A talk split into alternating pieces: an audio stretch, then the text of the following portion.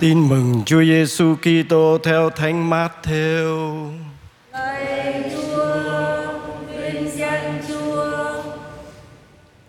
Khi ấy Chúa Giêsu phán cùng các thượng tế và kỳ lão trong dân rằng: Công hãy nghe dù ngôn này.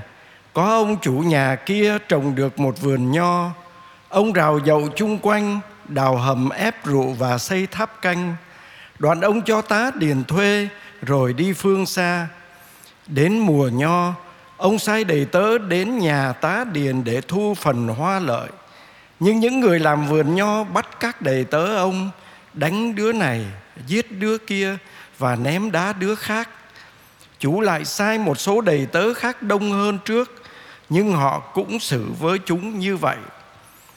Sau cùng chủ sai chính con trai mình đến với họ vì nghĩ rằng họ sẽ kính nể con trai mình. Nhưng bọn làm vườn vừa thấy con trai ông chủ liền bảo nhau, Đứa con thường tự kia rồi, Nào anh em, chúng ta hãy giết nó đi Và chiếm lấy gia tài của nó Rồi họ bắt cậu lôi ra khỏi vườn nho mà giết Vậy khi chủ về, ông sẽ xử trí với bọn họ thế nào? Các ông trả lời, Ông sẽ tru diệt bọn hung ác đó Và sẽ cho người khác thuê vườn nho để cứ mùa nộp phần hoa lợi. Chúa Giêsu phán, Các ông chưa bao giờ đọc thấy trong Kinh Thánh, Chính viên đá bọn thợ loại ra Đã trở nên viên đá gốc. Đó là việc Chúa làm Và là việc lạ lùng trước mắt chúng ta. Bởi vậy, ta bảo các ông, Nước Thiên Chúa sẽ cất khỏi các ông Để trả cho dân tộc khác biết làm cho trổ sinh hoa trái các thượng tế và biệt phái nghe dụ ngôn đó thì hiểu người ám chỉ về mình. Họ liền tìm cách bắt người, nhưng lại sợ dân chúng, vì thiên hạ đều tôn người là tiên tri. Đó là lời chúa.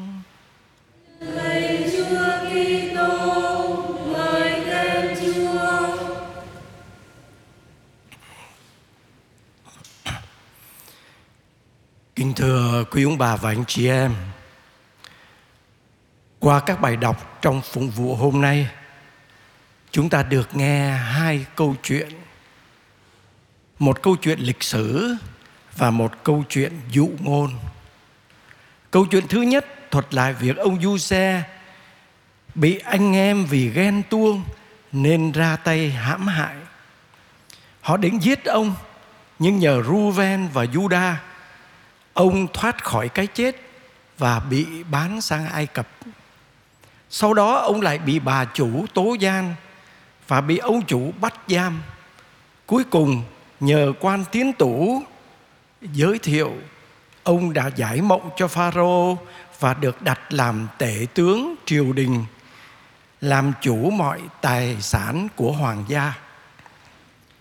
Câu chuyện thứ hai kể về một người con của ông chủ vườn nho bị tá điền bất lương giết hại để chiếm đoạt gia tài của chủ. Lẽ ra họ sẽ bị tru diệt, nhưng ông chủ chỉ lấy lại vườn nho để trao cho những tá điền biết sinh lợi. Chúng ta sẽ không dừng lại với những điều tệ hại mà anh em của ông Du Xe hay bọn tá điền bất lương đã làm. Nhưng chúng ta sẽ tập trung chiêm ngắm điều kỳ diệu mà Thiên Chúa đã làm cho ông Du Xe cũng như cho con một của Ngài.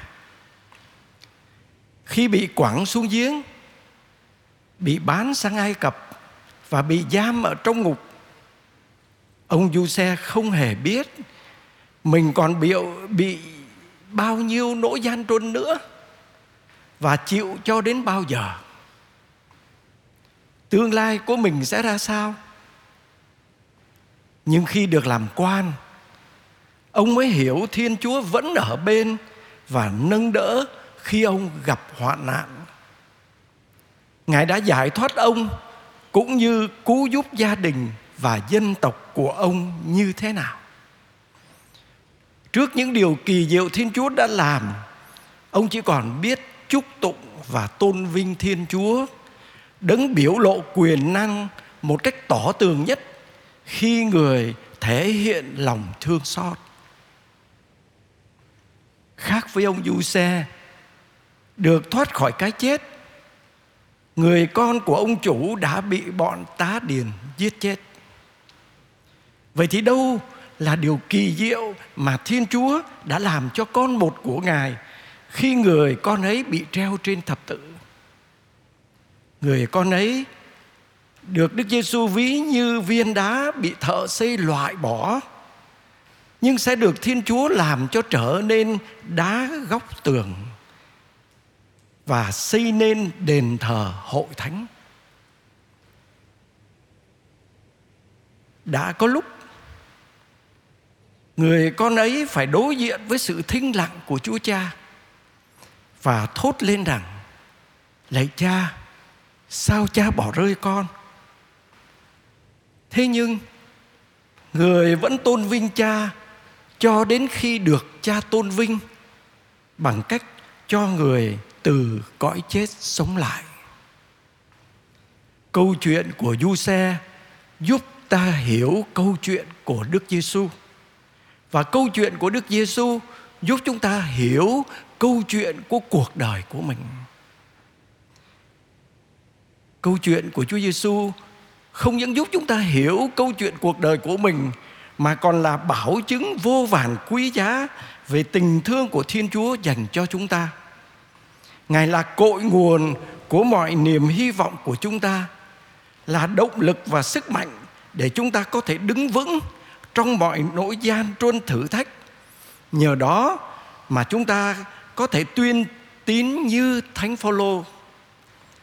Tôi tin chắc rằng, cho dù là sự chết hay sự sống, thiên thần hay ma vương quỷ lực, hiện tại hay tương lai, hoặc bất cứ sức mạnh nào, trời cao hay vực thẳm hay bất cứ mọi loài thọ tạo nào khác, không có gì tôi ra khỏi tình yêu của Thiên Chúa thể hiện nơi Đức Giêsu Kitô, Chúa chúng ta. Như các môn đệ xưa, được Đức Giêsu lên núi và tỏ vinh quang của Ngài cho các ông, để giúp các ông kiên vững trong niềm tin trước cuộc khổ nạn và cái chết của Đức Giêsu. Thì xin người cũng đưa chúng ta lên cao vượt trên những khó khăn ngặt nghèo của già nua bệnh tật vượt trên những tính toán nhỏ nhen của ích kỷ bản năng để nhớ lại những điều kỳ diệu mà Thiên Chúa đã làm cho chúng ta và nhận ra tình yêu cao cả của Ngài đã dành cho chúng ta. Xin người đưa chúng ta lên cao, vượt trên những nỗi khó khăn ngặt nghèo của chúng ta để nhớ lại những kỳ công của Ngài. Nhờ đó không ngừng chúc tụng và tôn vinh Thiên Chúa, cũng như phụng sự Ngài trong niềm vui. Amen.